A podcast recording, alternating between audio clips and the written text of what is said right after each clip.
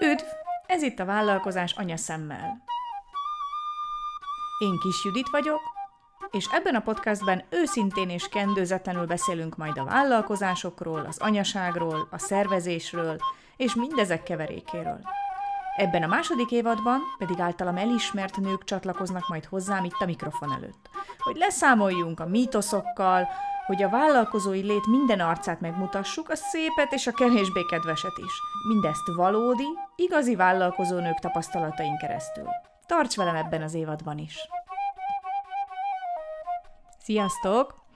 Mai beszélgető partnerem bűvész, mégpedig a számokkal bűvészkedik. Azokból teremt, alkot, stratégiát kreál, és nyomozza a miérteket. Ő az, aki nem elveszik a számok tengerében, hanem hadrendbe állítja őket, és ő az, aki ezzel a hadsereggel a segítségedre siet, hogyha gond van mondjuk a cégedben. Ráadásul őt hallgatva megérted, hogy a pénzügyek tele vannak kalandokkal és izgalmasak. A mai beszélgető partnerem Himer Csilla. Csillát már ismerem egy ideje, nekem is a segítségemre sietett a hadseregével, amikor úgy adódott. Csilla a Carson Consulting mikrovállalati üzletágának a vezetője, vállalkozói pénzügyi szakértő, emellett pénzpedagógus és a Jólétre Nevelés Egyesület ötletgazdája. Köszöntelek Csilla, örülök, hogy így sikerült összehozni ezt a beszélgetést. Szervusz, és én is üdvözlöm a hallgatókat. Az első kérdésem az lenne, hogy hogyan lettél a kis, mikro és nanovállalkozások pénzügyi szakértője, mikor és hogyan jöttél rá, hogy nagy szüksége van az egyéni és kisvállalkozóknak pénzügyi téren segítségre, és ebbe én magamat is beleértem, mert én vagyok az első, aki, aki ott állt sorba, és segítsége, a te segítségedre volt szüksége. Um, kanyarokkal jöttem rá én is.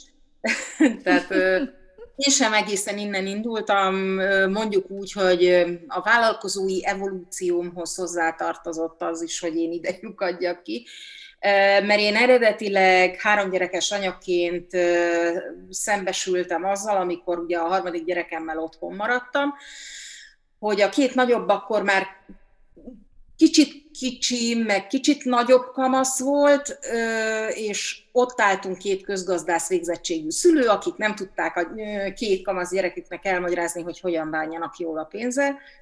Úgyhogy ennek folyamányaképpen hát kellett keresni valami módszert. De mi, mivel lehet rávenni egy kamaszt arra, hogy, hogy érdeklődjen egy kicsit a pénz iránt, és aztán sok mindent kipróbáltunk, de végül is ugye a játékosabb módszerek váltak be. Aztán ugye, ahogy ez csiszolódott, hát először jöttek a ismerősök, szomszédok, stb., akkor ugye rajtuk is egy kicsit ki lett próbálva, és aztán végül is, mivel másokon is ki volt próbálva, tesztelve a módszer, így csiszolódott. És akkor jutottam el odáig, hogy hát ebből lehet, hogy másnak is lehetne haszna, nekem is lehetne, a szülőknek is lehetne, és így született meg az ez nem játék.com, a pénzügyi nevelési oldalam, és így lettem én pénzpedagógus, ami egy marketing címke, nincs ilyen végzettség, de ennek megfelelően használtam a mindenféle közgazdasági végzettségeimet, rengeteget olvastam, tanultam pedagógiát, pszichológiát, stb. Tehát azért nagyjából képbe kerültem azzal, hogy a gyerekeknek játékos módszerekkel hogyan lehet ezt átadni, úgy, hogy még ők is élvezetesnek tartsák. Viszont a mai napig esküszöm rá, hogy a gyerekek pénzügyi nevelésének az elsődleges terepe az otthonban, a család. Be lehet vinni az iskolába, de akkor is otthon fog tudni igazából tanulni a gyerek, Úgyhogy éppen ezért én a szülőket próbáltam már akkor is megtanítani arra, hogy ezt hogyan lehet jól csinálni. Nem az volt az elsődleges cél, hogy én hozzám eljöjjön a gyerek ilyen-olyan foglalkozásra, volt ilyen is a repertoáron, de ettől függetlenül igenis azt gondoltam, hogy, hogy ez otthon, családi környezetben a leginkább, leghatékonyabban megvalósítható éppen ezért a szülőket próbáltam erre felkészíteni. Na most itt ütköztem vele a másik akadályba, hogy vagy nem is értették a szülők, hogy miről beszélek pénzügyi téren, vagy ha értették, mert mit tudom én, kioszt, akit elolvasták oda-vissza, uh-huh. meg a neten bármit, ami elérhető volt, meg tőzsdetanfolyamot végzett, meg mit tudom én, mégis valami akadályba ütköztek a megvalósítás terén. Nem tudták átültetni a gyakorlatba, akármit is tanultak. Na hát ezen át kellett valahogy, hogy lendítsem őket, tehát már a szülőkkel is foglalkozni kellett, hogy hatékony legyen a gyereknevelési rész. Na így lettem én pénzügyi kócs. Úgy gondoltam, hogy a coaching egy elég hatékony eszköz ahhoz, hogy a szülőket ezeken a gondolkodásmódbeli gátakon vagy lebontsuk a gátakat, vagy átlendítsük rajta, de valamiféle módot találjunk arra, hogy ők e, a tanultakat tényleg képesek legyenek alkalmazni a gyakorlatban, és ezzel jó példát tudjanak mutatni otthon a gyerekeknek. Na hát ugye ebből viszont azt következett, hogy mivel én vállalkozók között forogtam, a legtöbb ügyfelem is vállalkozók közül került ki, és hát honnan jön a pénz a családi kasszába? Vállalkozásból. Na, valamelyik ügyfelem aztán egyszer rájött, hogy nekem mérlegképes könyvelői végzettségem is van, innentől már csak egy lépés volt az, hogy te nézzél már rá a cégemre is. Na, és valahogy így, ez, ez úgy négy évvel ezelőtt volt, 2016 nyarán valamikor, és én ott ragadtam. Egész egyszerűen valami olyan elementáris igény jelentkezett erre a fajta szolgáltatásra, főleg úgy, hogy azért a coaching gyakorlat alapján, praxis miatt némi coaching szemléletet is tudtam vinni a tanácsadásba, és, és így ezt, ezt szerették, azt vettem észre. Tehát szükség volt arra, hogy egy kicsit így fejben, mentálisan is tanácsadás során rendbe rakjunk bizonyos dolgokat.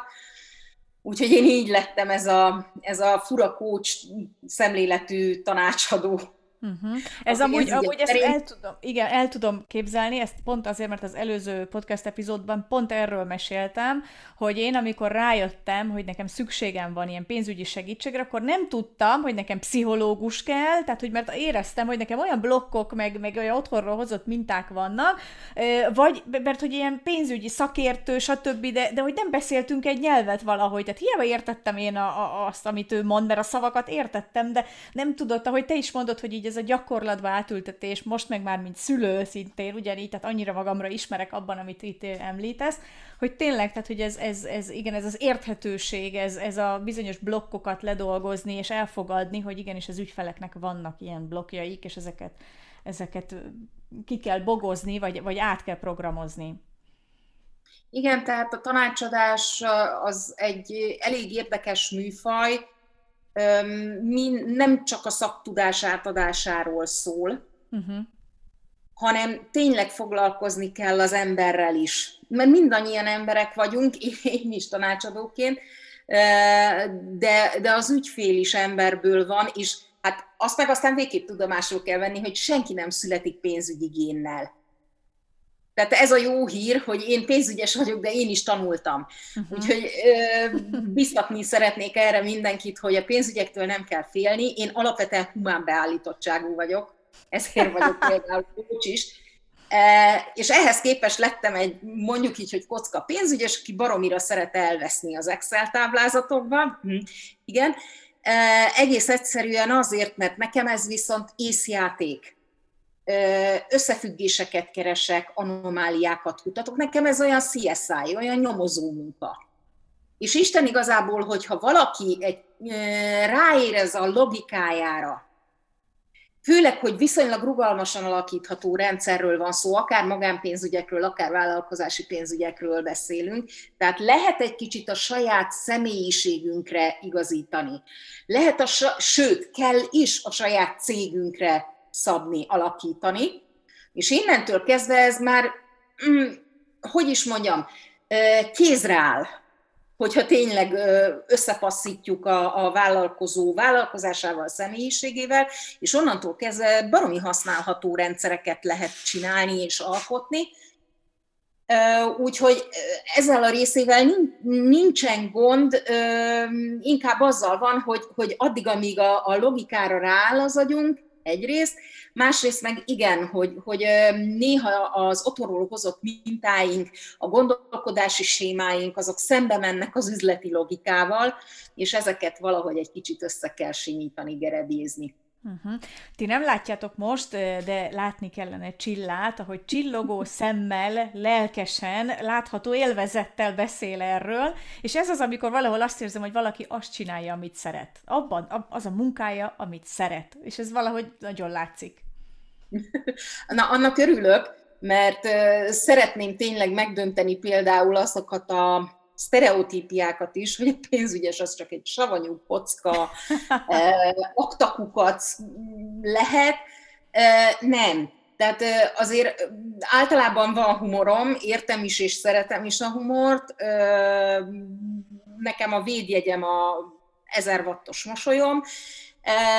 Tehát én, én úgy gondolom, hogy a pénzügyek az alapvetően egy kombinatorikai játék és a játékon van a hangsúly, és akkor megint visszatértünk oda, ahonnan indultam, hogy talán az sem volt véletlen, hogy a gyerekekkel, amikor elkezdtem foglalkozni, akkor is a játékot találtam meg eszközként.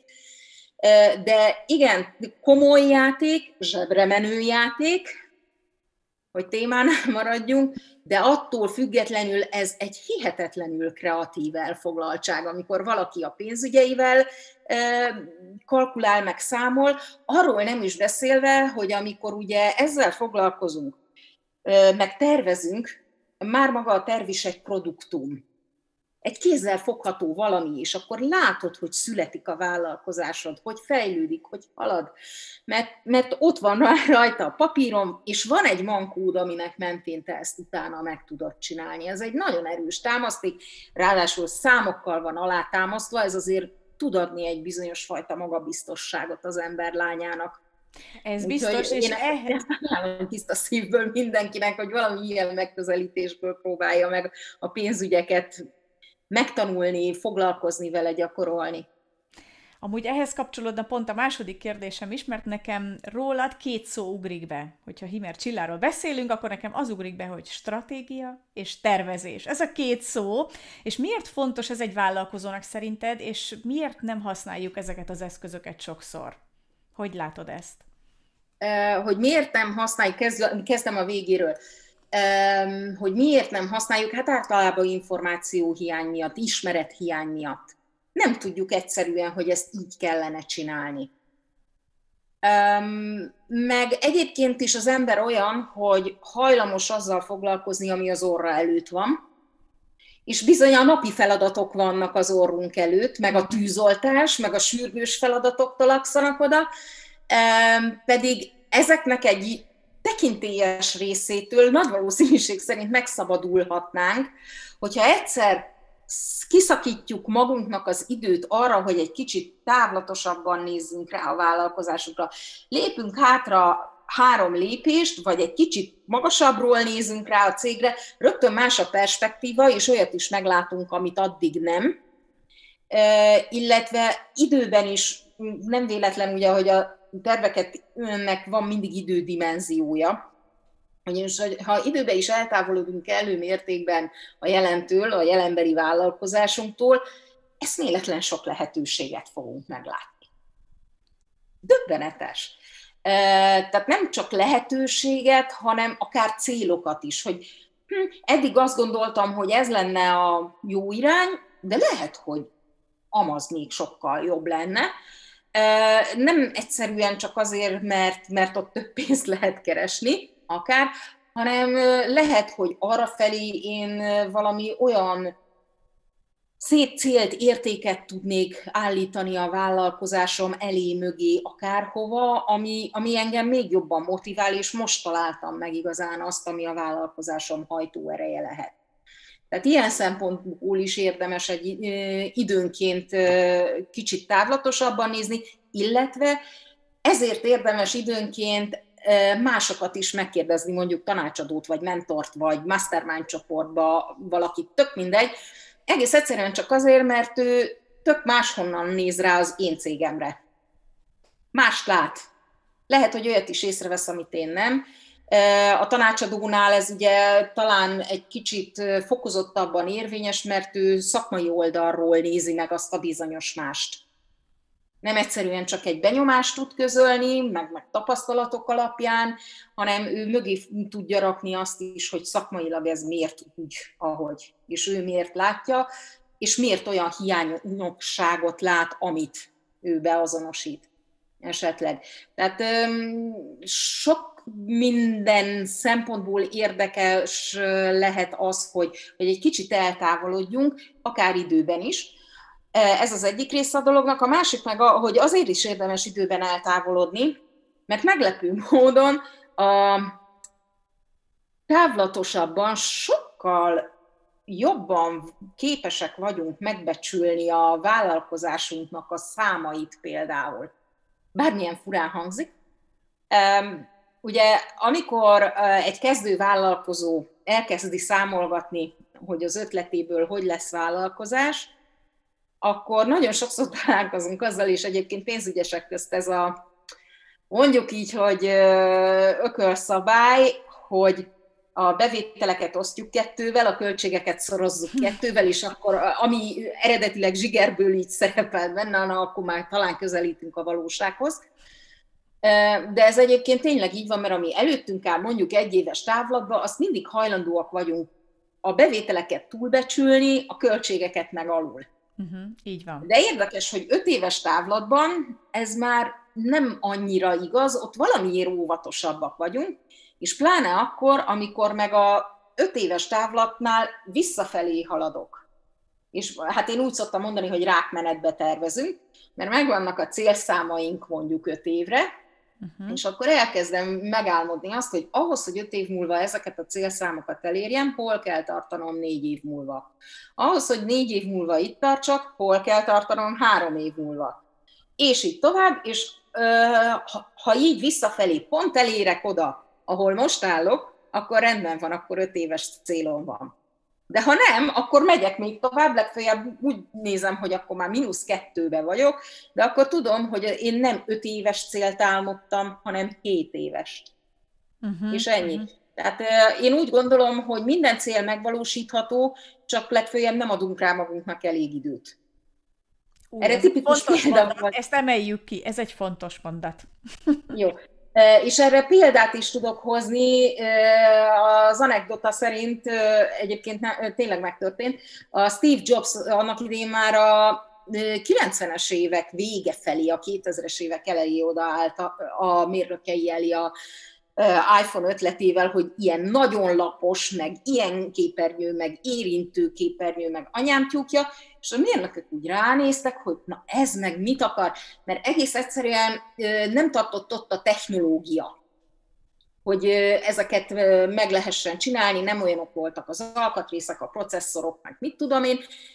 Az ötlet jó volt, ezt bologattak a mérnökök is sűrűn, csak éppen nem volt kivitelezhető. Mit csinált a Jobs?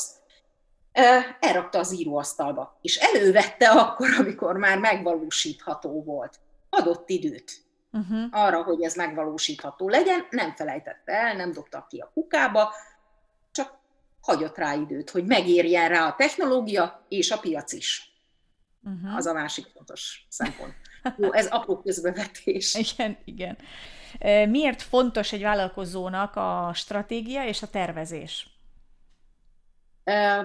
Azért, mert gyakorlatilag az, hogy hosszú távon működőképes legyen a vállalkozása, ez ezen múlik.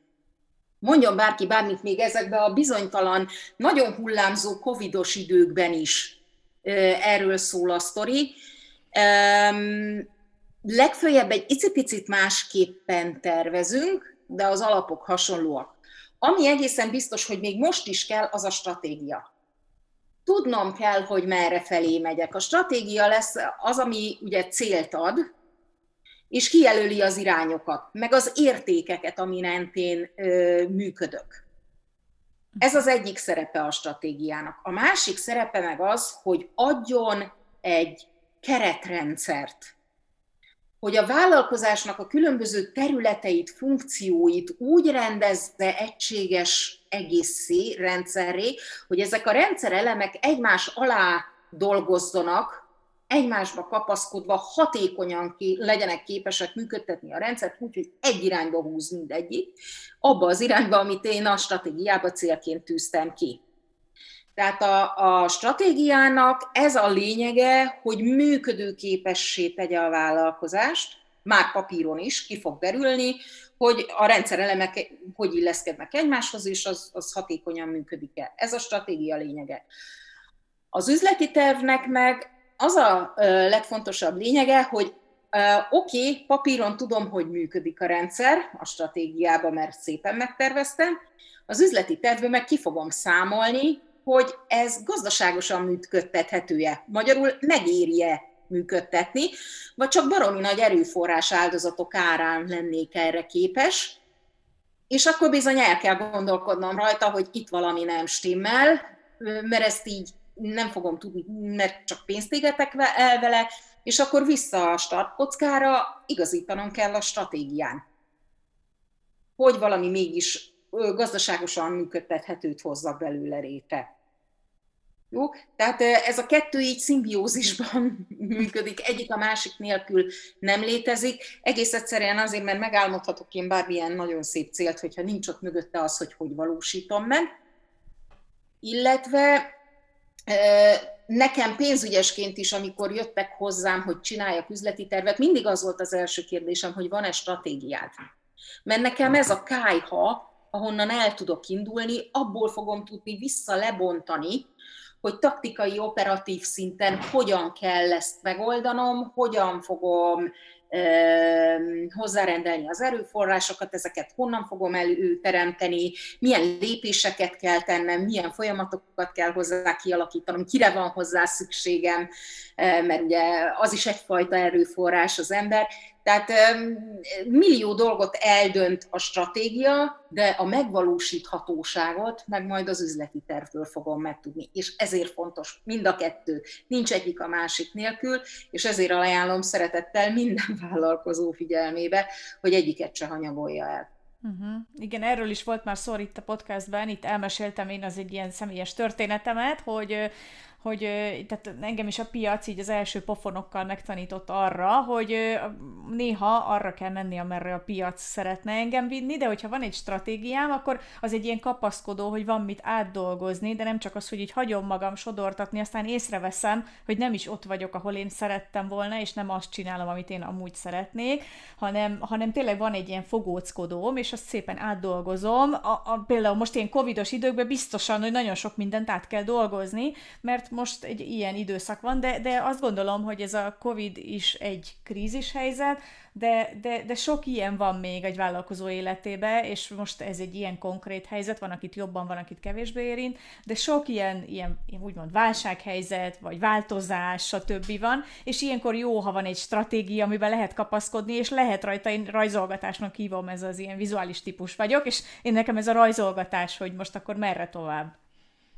Igen, ehhez még annyit szeretnék hozzáfűzni, hogy igazából a stratégiai tervezésnek része például a kockázatok, a lehetséges kockázatok beazonosítása és felmérése, és aztán utána ez leképeződik majd az operatív tervekben is, mert nem elég beazonosítani, meg kielemezni, hanem ha tudom, elkerülöm, uh-huh. ha nem tudom, akkor igyekszem tompítani a hatásait.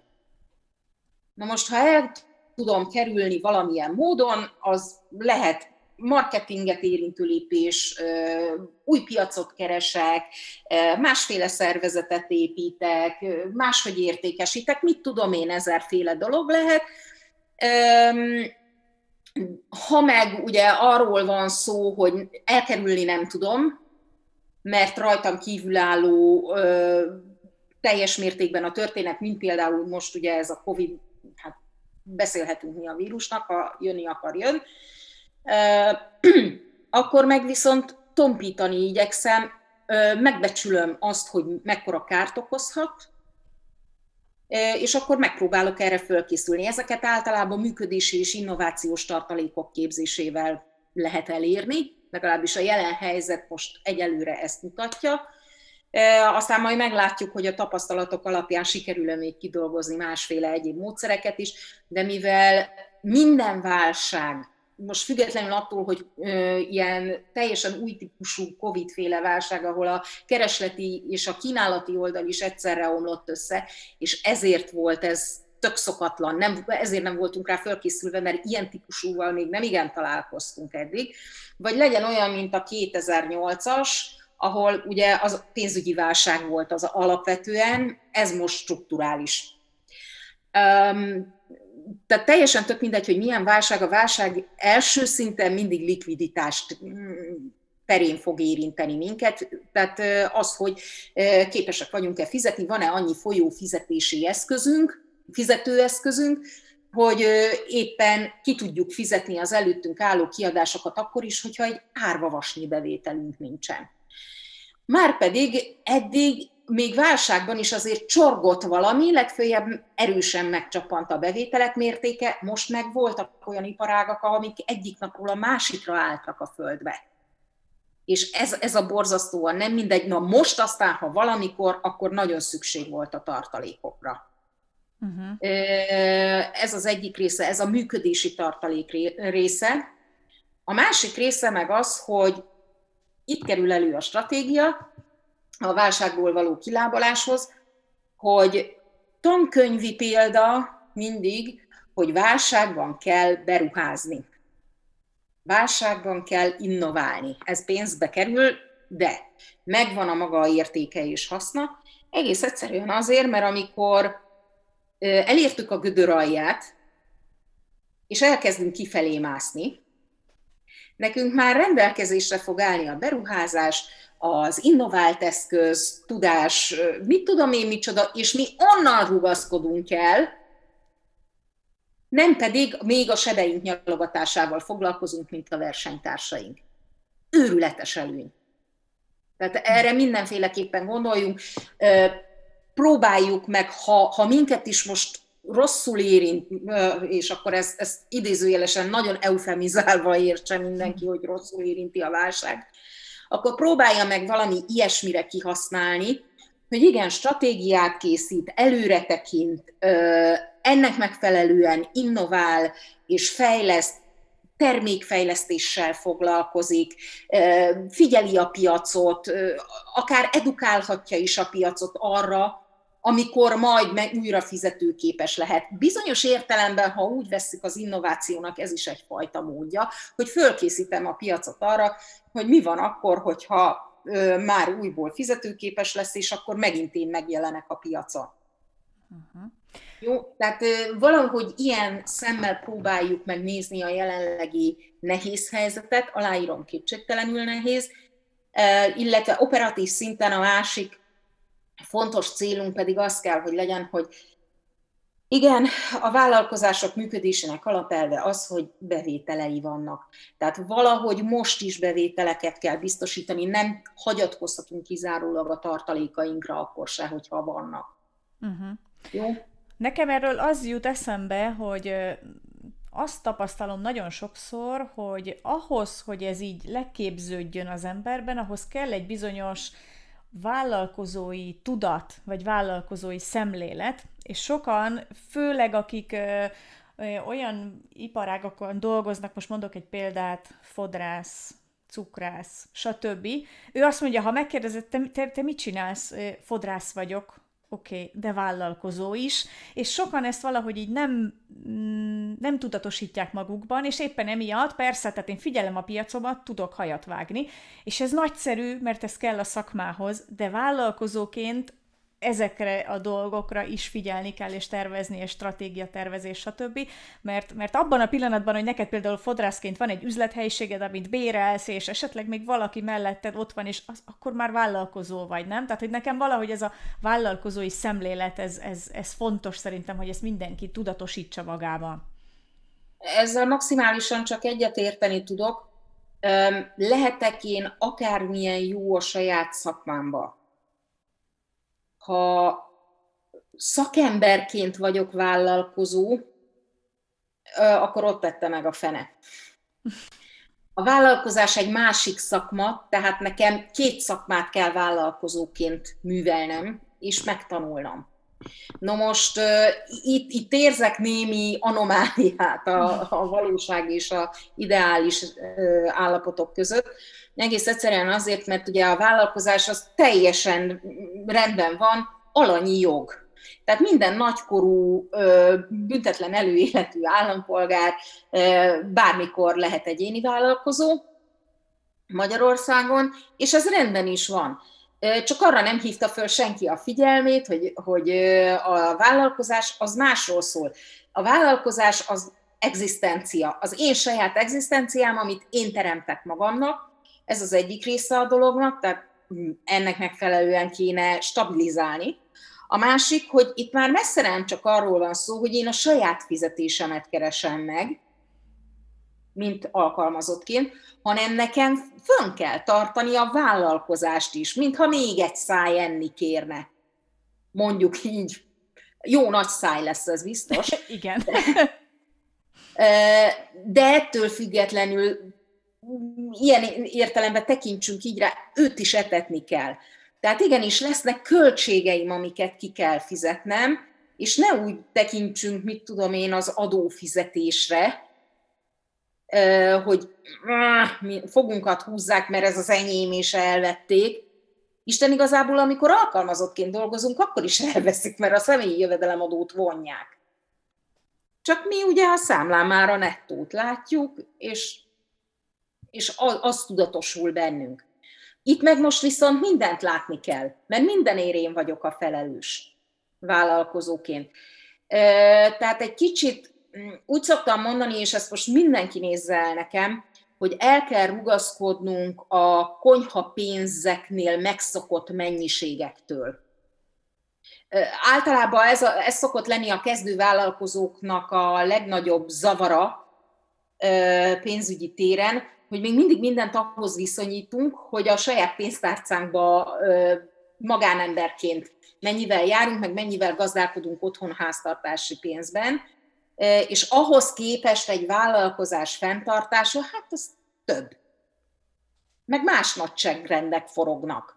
Tehát itt valószínűleg, hogyha tényleg beindul a vállalkozás működése, akkor viszonylag hamar milliós nagyságrendekhez kell szokni nem a százezereshez, meg a tízezereshez.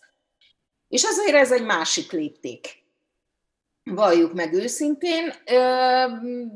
Volt, én soha nem felejtem el, amikor kezdő vállalkozó rám csodálkozott, hogy olyan könnyen beszélek a milliós nagyságrendű áfáról, ami egy átmenő tétel a vállalkozásba, nem is az övé de hát nálam jött be, bejött a pénz.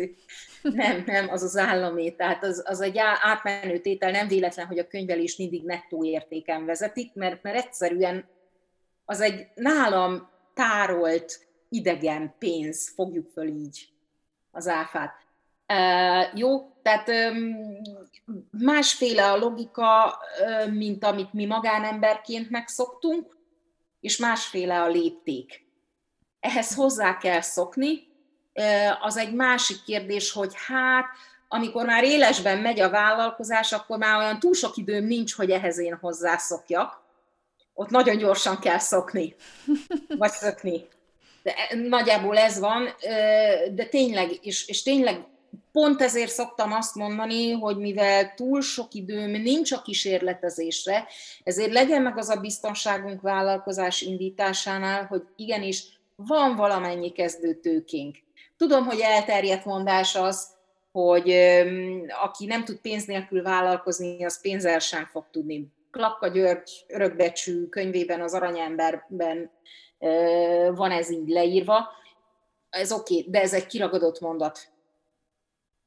Ott azért van egy szövegkörnyezet is, és ezt már elfelejtük emlegetni nem tudom, ki olvasta a Mérő László könyvét, a Csodák logikáját, abban van szó arról, hogy a gazdag ember szemétdombján is több érték van, mint a szegény ember házában. Most azért gondoljuk el, hogy Kalapka tényleg bebukott néhány vállalkozást, de annak a romjain még mindig valószínűleg több maradt, mint a nulla. Tehát amikor ő arról beszél, hogy tönkrementem, és semmi pénzem nem maradt, hát azt azért értsük úgy, hogy az ő léptékeihez mérten. Az relatív, így van, igen. Jó, tehát azért e-, ezt, ezt ne vegyük ennyire szó szerint, hogy pénz nélkül vállalkozni. Uh-huh. Ne. Tehát valamit úgy is bele fogok fektetni, ha nem a pénzem, akkor az időm, a munkám, a tudásom, a kapcsolataim, bármi, ami pénzt ér, viszont ezért cserébe sokkal nehezebb lesz, meg munkásabb lesz, mint ha pénz nélkül. Ráadásul pont az eleje a vállalkozásnak, az első időszaka, az a rendkívül bizonytalan amíg nincsenek bevételek. Ugyanúgy tartalékként kéne a kezdőtőkére tekinteni, mint most, amikor itt a Covid zavar minket. Um, és igen, ott, ott kell, hogy legyen valami tartalék, hogy átvészeljem az induláskor azt a uh, pár hónapot, amíg nincs bevételem, vagy csak csordogál éppen, hogy csak, mert a kutya nem ismer, még ki kell alakítani a bizalmat, nincs ügyfélköröm, hát majd lesz. Az egy másik kérdés, de az időbe telik. Tehát ez, ez nem olyan, mint amikor munkahelyet váltok. Nagyjából csereszabatos a tudás alkalmazottként, kisebb-nagyobb eltérésektől eltekintve, de semmi olyan vészes nincsen a történetben, ami miatt én ne kaphatnám meg rögtön a kezdő fizetésemet a munkahelyen. Hát vállalkozásban ez nem teljesen így működik. Oda igen, kell a tartalék. Így van. Sokat olvasni a blogodban, a zsebedremegyek.hu-n a szintlépő vállalkozás fogalmát. Ez pontosan mit is takar? A szintlépő, az én olvasatomban, a szintlépő vállalkozás az, aki már küzd azzal, hogy ő maga is érzi, hogy valamiféle korlátba ütközött a növekedése, fejlődése során. Nem biztos, hogy be tudja azonosítani, hogy mi az, vagy nem jól azonosítja be, mert, mert én nálam is volt ilyen, hogy hát nem elég nagy a bevétel, vagy nem arányos a bevétel azzal, mint amennyit én dolgozom, mert 12-14 órákat dolgozok, és ahhoz képest meg nem, nem érzem azt, hogy ki tudnám venni azt a pénzt, ami engem megillet, stb. De ezek általában ritkán szoktak pénzügyi természetű problémák lenni. Vagy a piaccal van gond, valami nem jól lőttem be a célcsoportot, nem azt a terméket adom nekik, amire igényük lenne, vagy mit tudom én, bármi ilyesmi de ez is lehet, hogy még csak tünet. Többnyire akkor, amikor valamiféle növekedési korlátba ütközünk, akkor az majd, hogy nem szinte mindig stratégiai probléma. Hogy a növekedésünk során nem követtük le a stratégiában ezt a változást. Nem igazítottuk hozzá a jelenlegi állapotunkhoz a stratégiánkat, és általában ez szokott korlátot okozni, és igen, megnőttünk a piacon, ez lehet, hogy, hogy magában a piacban is okoz problémát, mert most már esetleg nincs hova terjeszkedni tovább, mert azzal a célcsoporttal, amit lehetett, elértem, de nem követtem le stratégiába azt, hogy nekem valami újat kéne csinálni. Például. Jó? Uh-huh. Tehát ezerféle oka lehet, de ezek jellemzően stratégiai szintű okok szoktak lenni. Ritka az, amikor taktikai vagy operatív szinten lehet meg növekedési korlátot mm, okozó problémát találni.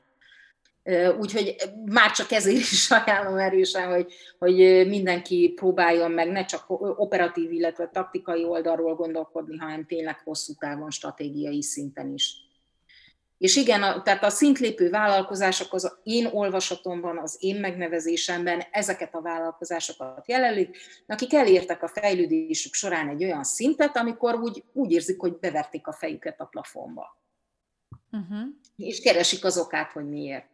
Így van, így van. Ez ismerős, mert én, én ebben a helyzetben éreztem, és még sokszor érzem is magam, és abszolút egyetértek ezzel, hogy ez általában ilyen stratégiai dolog. Sőt, én még azt is hozzátenném, hogy sokszor akár még, még a, a vállalkozó személyiségétől, illetve személyes korlátok attól is függhet, főleg például, mint az én esetemben, hogy egyedül vagyok a cégben, és van az, amikor az ember személyisége húz egy határt valami miatt, és azt nehéz átlépni, és ilyenkor kell külső segítséget. Mondjuk én általában azt szoktam mondani, hogy rögtön az elején, mert rögtön az elején, amikor megvan az ötlet, kérjünk külső segítséget. Legyen az egy, ahogy mondtad te is, mastermind csoport, egy vállalkozói szövetség, egy mentor, egy bárki, mert sokkal könnyebb úgy, ahogy te is mondtad, hogy kívülről látni a vállal, akár még csak ötlet csíraként, hogy kívülről látni a saját vállalkozásomat, mint, mint amikor az ember benne dolgozik, és nap mint nap, és akkor a napi 100 e-maillel és 10 telefonnal elmegy a napi x órából a 80%-a, és utána még akkor még stratégiát kellene gyártani.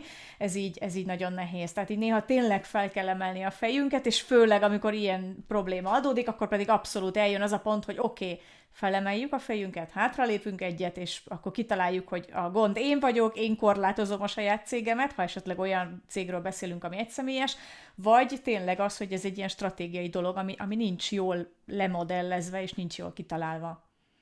E, erre azt tudom mondani, hogy üzleti szempontból a vállalkozó személye miatt beálló problémák is stratégiai problémák. Mhm. Mert, mert te Isten igazából addig, amíg a cég van, vagy amíg ki nem szállsz belőle, addig része vagy a cégnek.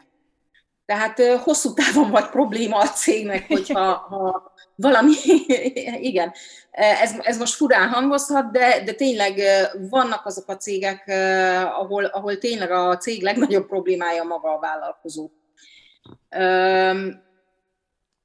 Ritka, legalábbis a, a mi ügyfélkörünkben, a Carsonnál ez már ritka, egész egyszerűen azért, mert, mert aki már felismeri azt, hogy neki tanácsadásra van szüksége, az, abban már azért van annyi belátás, hogy tudja, hogy ha, igen, valami nem stimmel, és ha, valamit akkor eddig nem csináltam jól én.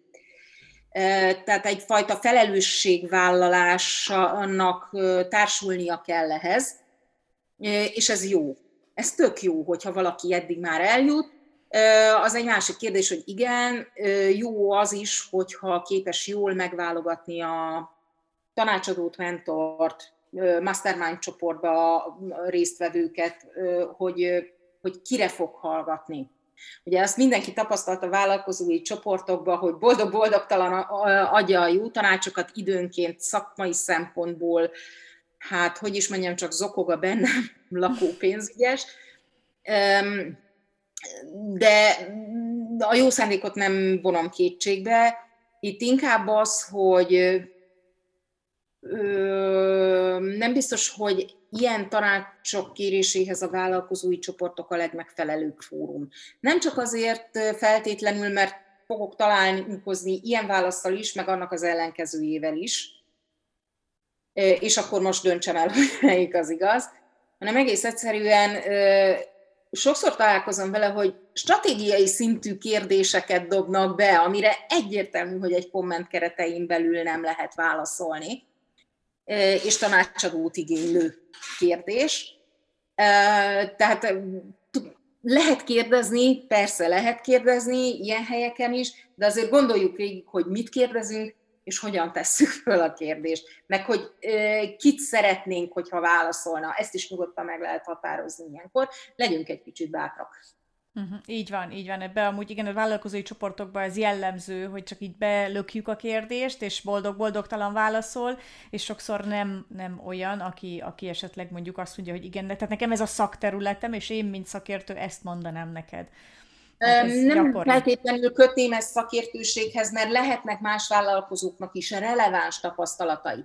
Itt az a probléma, hogy nagyon sokszor a kérdező sem fejti ki annyira a problémát, hogy rá lehessen ismerni, hogy ez most nekem ezzel kapcsolatban van-e releváns tapasztalatom, Uh-huh. És itt az szokott lenni a probléma, hogy, hogy nagyon sok olyan válasz is érkezik, ami az adott helyzetben hát nem igazán van relevanciája. Uh-huh. Valljuk meg őszintén. Mert, mert mégsem teljesen olyan a vállalkozás, mint a kérdezőjé, mert tök más a költségszerkezetem, tök más piacon vagyok, arról nincs is ö, tapasztalatom, ami a, a, ahol a kérdező mozog, meg mit tudom én, van, aki ettől függetlenül mondom, a jó szándékot nem vitatom, csak meg kellene tudni tanulni használni ezeket a csoportokat.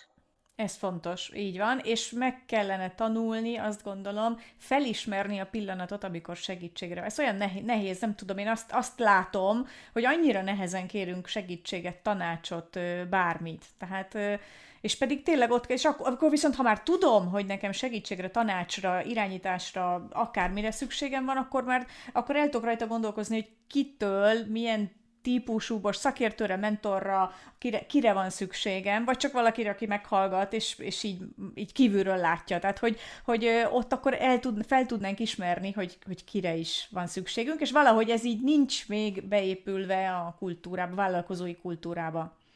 Igen, tehát azzal tudnám ezt lekerekíteni egy kicsit, hogy Isten igazából, ha már ugye szóba kerültek a szintlépő vállalkozások, mentális szinten az egy elég komoly szintlépés, amikor egy vállalkozó eljut annak belátásáig, hogy nem csak az, hogy igen segítség kell, mert azt még elintézheti ugye azzal, hogy bedobja a vállalkozói csoportba a kérdést, hanem igen, nekem szakszerű segítségre van szükségem, és ezért hajlandó vagyok fizetni. Hmm, így van.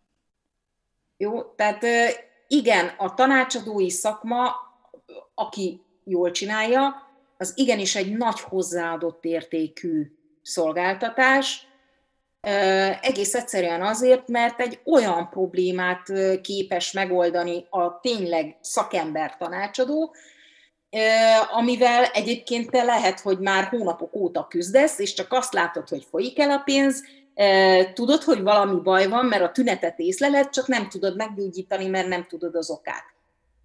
Tehát diagnózist nem tudsz felállítani, csak a tüneteket elmesélni, hogy egy orvosos példával éljek. Uh-huh. Na, e, e, ehhez kell a tanácsadó, mert, mert ő fogja tudni a diagnózist megmondani, és sőt, ő terápiát is fog tudni javasolni. Uh-huh. És akkor most térjünk vissza egy kicsit a pénzügyekhez. Szerinted mi nők máshogy bánunk a pénzzel, más a pénzügyekhez való kapcsolatunk, mint a férfiaknak? Um, ez a, a német erre szokta azt mondani, hogy jáin. uh, igen is, meg nem is kicsit.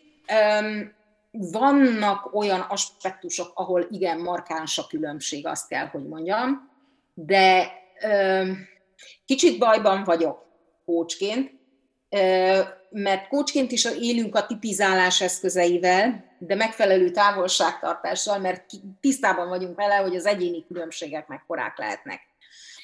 Tehát a tipizálásnak pont ugyanaz a baja, mint a matek a pénzügyek terén az átlagnak.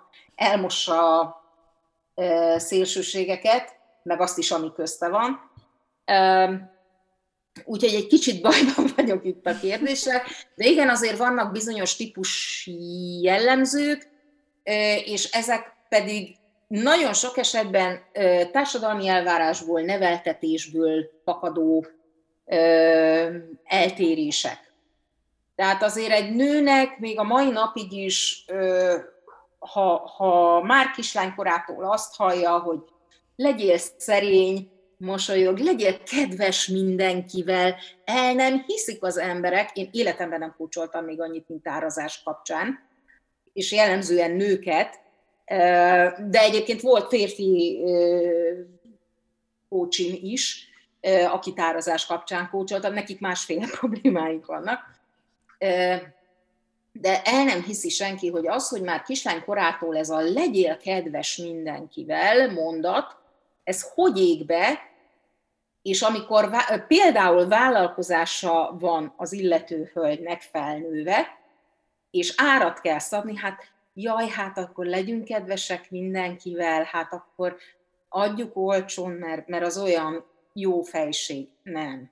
Tehát borzasztó, hogy az ilyen mondatokkal milyen méreható ö, sémákat ö, tudunk beültetni a gyerekeinkbe, nagyon messzire tudnak vinni. Tehát nőként nagyon sok mindent megkapunk, kislányként pontosabban, először még. Nagyon sok mindent megkapunk olyat otthonról, meg aztán később, ahogy elkezdünk iskolába járni a világtól is, hogy nekünk hogy kellene bánni a pénzzel. De ez a, igen, ez a légy szerény, figyelj oda mindenkire, gondoskodj mindenkiről,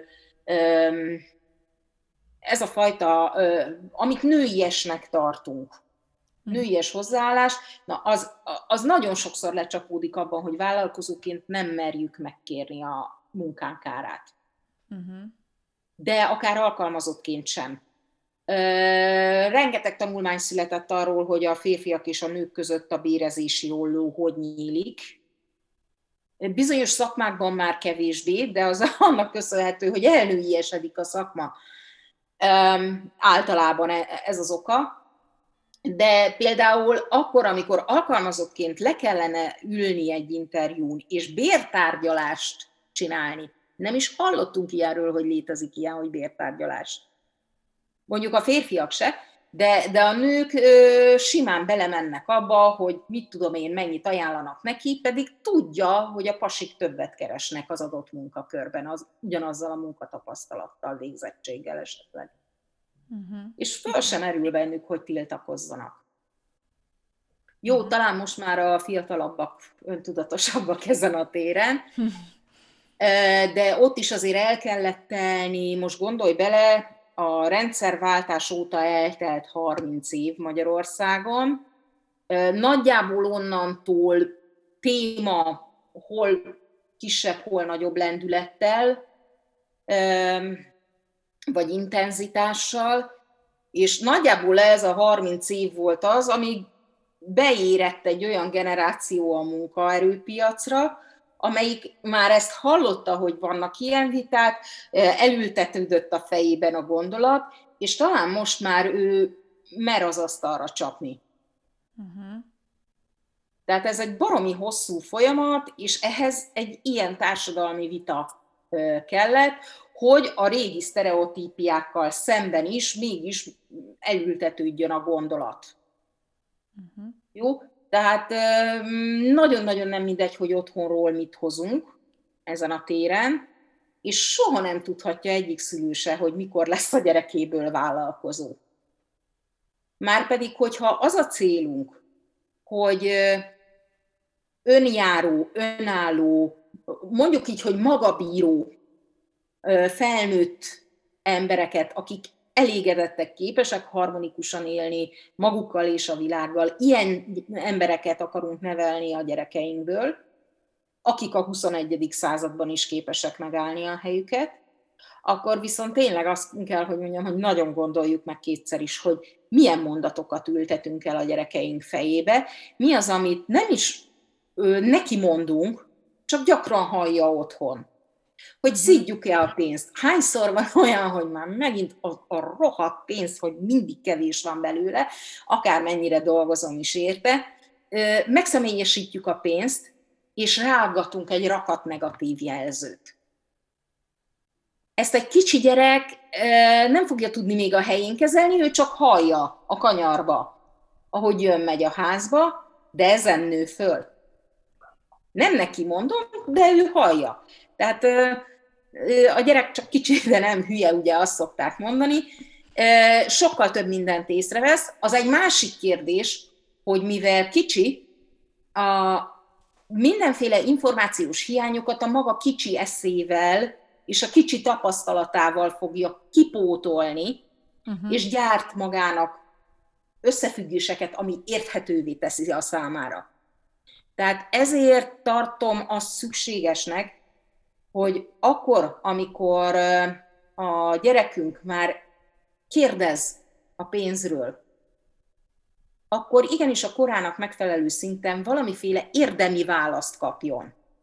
Tehát nem elég az, hogy te még kicsi vagy ehhez. Nem. Nem kell megvédenünk tőle a gyereket, mert a pénz az a világunk része.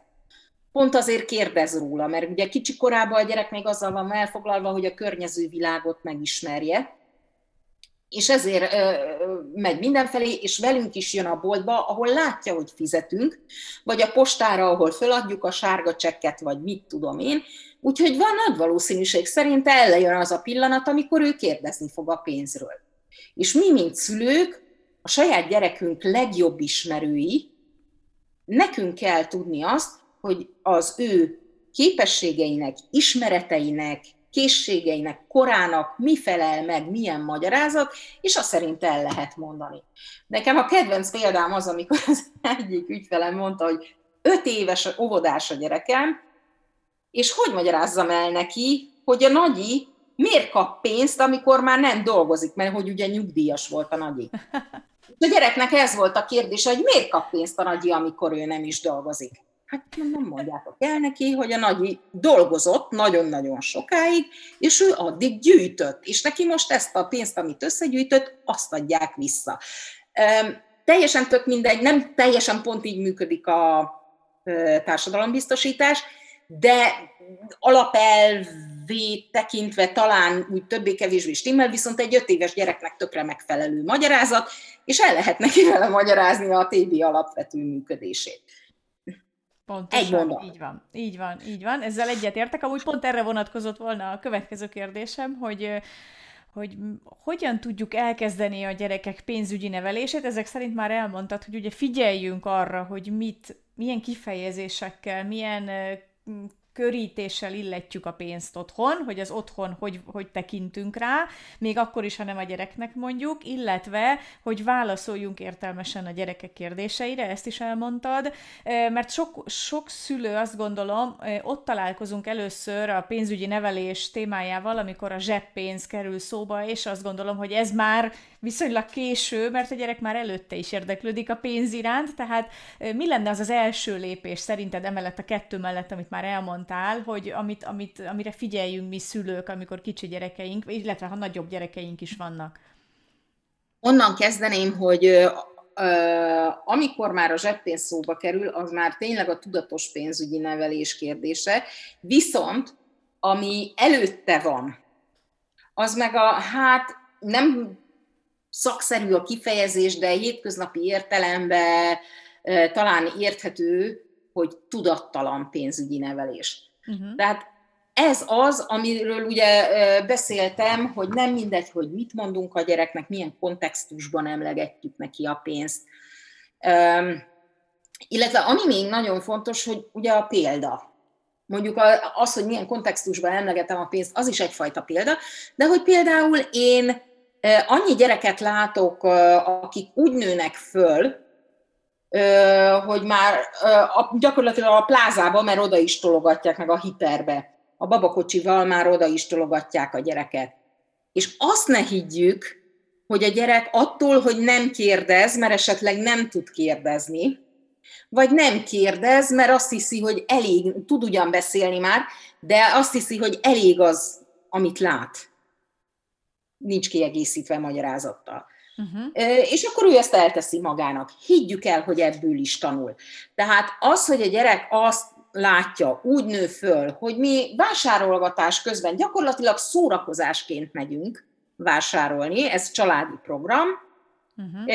És akkor most, mit tudom én, ha családi programként tekintünk rá, az olyan egyszer élünk stílusú történet, és akkor költünk, meg az is például a gyerek számára példa, hogy most tök ötletszerűen vásárolunk, ami megtetszik, bepakoljuk a kosárba, mert fejből vásárolunk, uh-huh.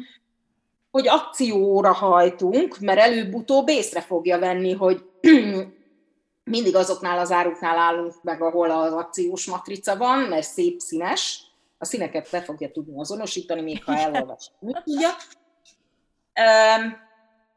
Arra hajtunk, és aztán utána meg azt látja otthon, hogy néhány héttel később kidobjuk, mert mégse kellett, vagy megromlott, vagy mit tudom én, vagy azt látja, hogy tökre tervezetten bevásárlólista, és akkor nézem, és úgy megyek. Uh-huh, Lehet, hogy még mellébe csúszik ez az, ami nem szerepelt előtte a listán, de már azért mégis valami rendszerezettebb műveletnek tűnik így a dolog. Tehát higgyük el, hogy ezeket a szokásokat jegyzi a gyerek. Egész egyszerűen azért, mert a pénzügyi magatartás az mindig ilyen szokások halmaza, rendszere. Uh-huh.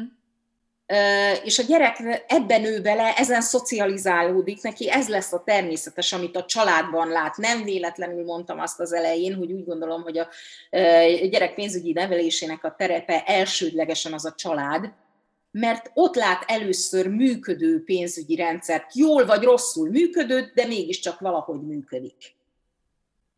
És innentől kezdve lesz érdekes a történet, hogy akkor mi, mi lesz az a rendszer, amit a gyerek működőképesnek lát. Uh-huh. Mert hát két lehetőség van. Vagy ezt fogja tovább vinni, és annak nem biztos, hogy mi is örülünk, főleg annak tudatában, hogy, hogy mi is sokszor vakarjuk a fejünket, hogy hogy kéne ezt mégis jobban csinálni.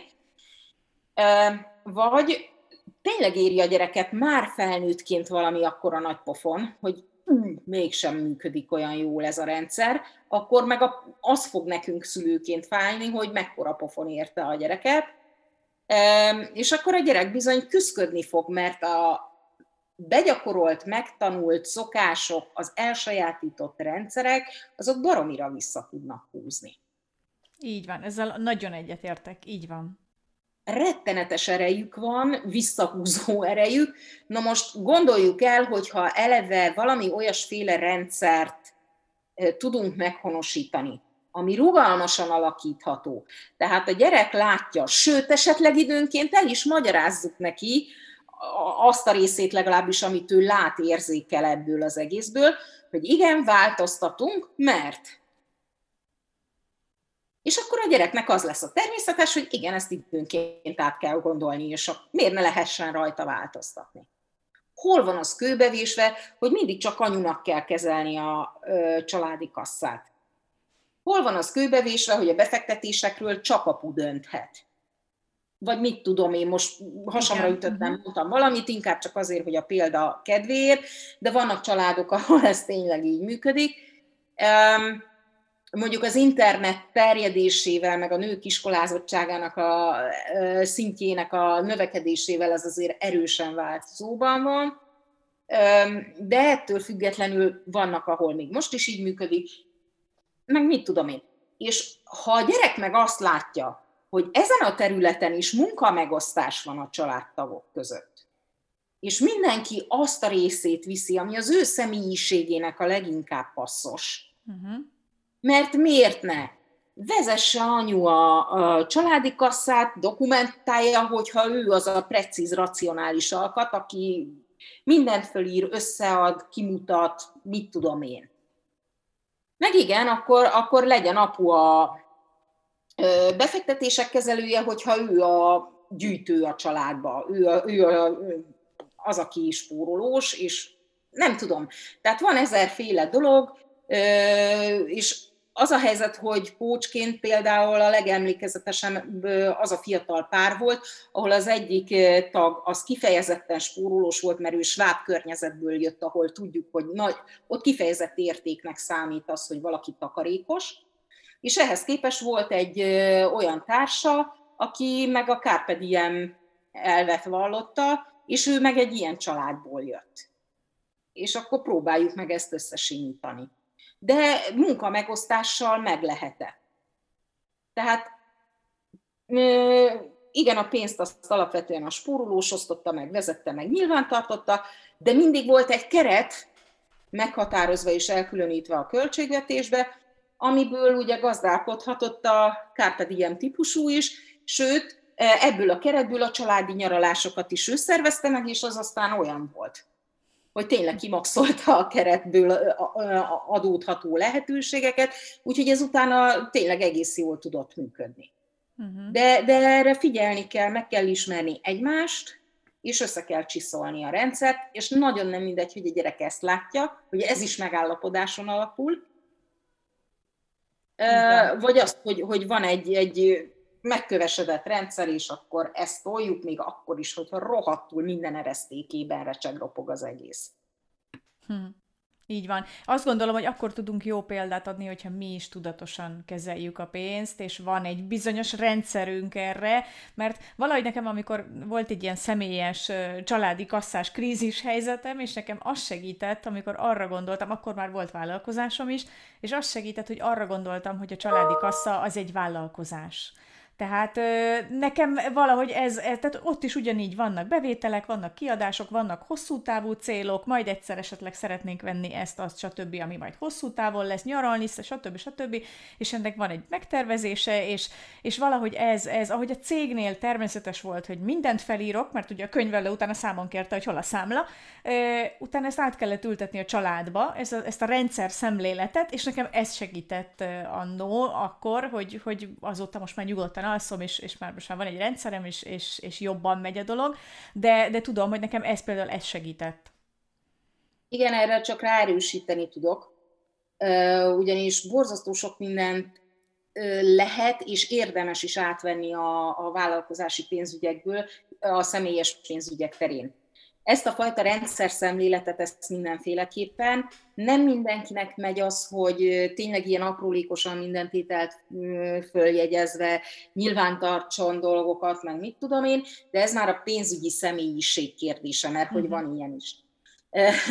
Ez a, a tipikusan a spórolós személyiségnek a jellemzője szokott lenni. Egyébként vannak áthajlások, a pénzügyi személyiségek között, sőt, akár időszakonként változhat is, hogy milyen személyiséget veszünk uh-huh. föl.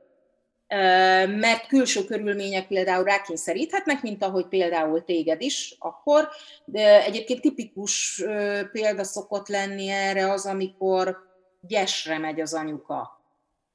Nagyon erősen megcsappan a családi bevétel, mert ugye a gyes az annyi amennyi, és ehhez valahogy alkalmazkodni kell. Hát ez azért rá szokta venni még az alapvetően dorbézoló típusú anyukákat is arra, hogy már pedig akkor kövessük nyomon a pénzt és osszuk be. És arra az időre valószínűleg spórolósá válik. Az egy másik kérdés, hogy hm, ha kicsit javul az anyagi helyzet, akkor visszatér a régi személyiségéhez, vagy próbálja használni a spórolós időszakból megtanultakat is, uh-huh. ott szerzett tapasztalatokat. Uh-huh. Nekem ehhez így egy, egy másik ilyen nagy változás volt az életemben, amikor így elfogadtam azt, hogy a, a spórolás, vagy a költségek számon tartása, vagy felírása, stb., hogy az, az nem ciki, hogy úgy mondjam, hogy ez nem a, nem a szegények csinálják ezt, hanem, és akkor, hogyha ezt csinálod, az olyan, tudod. És pont arra jöttem rá, hogy, az, hogy, hogy azok, akiknek van pénze, azért van, mert ők azt, arra vigyáznak, azt ápolgatják, olyan, mint a kiskertet, tudod, és akkor elültetik, és az növekszik, és figyelnek rá, és nézegetik, és vigyáznak rá, és, és ez az alapja ennek, hogy tudjam, mi van, mert hogy nekem ez infót adott, emlékszem, amikor elkezdtem írni a kiadásaimat, most akár a cégről beszélünk, akár otthon, és rájöttem, hogy mire megy el a pénz, és ez nekem egy akkora nagy megvilágosodás volt, és hogyha nem írom fel, nem tudom. Tehát egyszerűen csak volt pénzem, és most nincs a pénztárcámban, hát pedig nem is vettem semmit.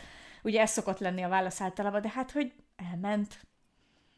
Igen, tehát ezért is érdemes írni a pénzmozgásainkat. Azt is, hogy befelé mi jön, meg azt is, hogy mi megy kifelé. Az, hogy mire költünk, na hát az, az szokott lenni a nagyobb szembesülés, Általában egyébként ezért halogatjuk azt, hogy elkezdjük írni a kiadásainkat, mert ezt a fajta szembesülést ezt szeretnénk elkerülni. Viszont ha mégis rávesszük magunkat, hát aláírom, baromi kellemetlen tud lenni, fájó aha élmény, viszont onnantól kezdve van a kezemben a lehetőség, hogy változtassak bármin is. Ez igaz magánemberként is, igaz cégként is. És még egyszer mondom, mivel vállalkozás az egzisztencia, ott egyszerűen nem tehetem meg, hogy nem követem. Így van. Muszáj. Nem tudok megalapozott vezetői döntést hozni anélkül, hogy ne lássam, hogy honnan rugaszkodok el egyrészt, mi a jelenlegi állapot, illetve ha én ezt vagy azt döntöm, akkor annak mi a következménye pénzügyileg egy jó cashflow táblával, aminek ugye van tervező része is, ott ki tudom próbálni Hogyha ezt vagy azt változtatok, ebbe-abba belenyúlok, akkor annak a végeredmény szempontjából mi a következménye. Erre is jó. Tehát ez ilyenkor mindig azt szoktam mondani, és fú, de a fülembe cseng, amikor mondtad, hogy az árazási tréning után te ugye mindenféle Excel táblákat gyártottál, és utána szórakoztál vele, hogy, hogy próbálgattad. Az árazás is, de ilyen szempontból mondhatjuk azt is, hogy a, a, a tervezés is egyfajta kísérletezés, egyfajta játék igen, kipróbálom, hogy minek mi a következménye, de látom is, onnantól kezdve fogom elhinni, hogy, hogy az enyém a, az én kezemben van a sorsom, hogy látom, hogy beállítom a táblába, kiszámolja a végén, látom a következményt, és tudok dönteni, mert abban a helyzetben vagyok, hogy tudok dönteni, és ez a fajta döntésképesség az, amitől az az érzésem lesz, hogy az én kezemben van a sorsom, amúgy egyébként igaz is. Tehát nem csak ez az érzés, hanem ez így van. Ez így Jó? van. Tehát, ez így van. Tessék kicsit kísérletezőbb kedvel nekiállni a pénzügyeknek, mert, mert van mód rá, hogy csavargassunk rajta, és kihozzuk belőle a lehető legjobbat adott lehetőségek között. És akkor most már az utolsó kérdés jönne, mindig így szoktuk befejezni a, a podcast interjúkat. Ha csak egy dolgot emelhetnél ki a pénzügyi téren kezdő és újrakezdő vállalkozóknak, mi lenne az? Jaj, hazabeszélek. um, gondolkodjon távlatosan ami ugye már magával hozza azt, hogy tervez. Uh-huh. tervez. Tehát azért mondom, hogy haza fogok beszélni. De tényleg az, hogy, hogy váltson nézőpontot, nézzen máshonnan is dolgokra, legyen az a saját vállalkozása, az élete, a pénzügyei, a családi kassa, a tök mindegy, hogy micsoda. Csak igen, adjon neki távlatot, és onnan nézze. Többször is. Gondolja végig, rágja meg de, de tudod, mint a Matrixban a, so, a sokféle kamerával fölvetés, akkor így körbejárja 360 fokba akár. Uh-huh. Jó? Tehát ezt, ezt mindenféleképpen, és aztán utána számolni, számolni, számolni. számolni. Ez a kettő. Tehát igen, nagyszerű az, hogy rá tudunk nézni, meglátunk összefüggéseket, lehetőségeket, új célokat, akármi, de ezt azért alá is kellene tudni támasztani. Uh-huh. Jó?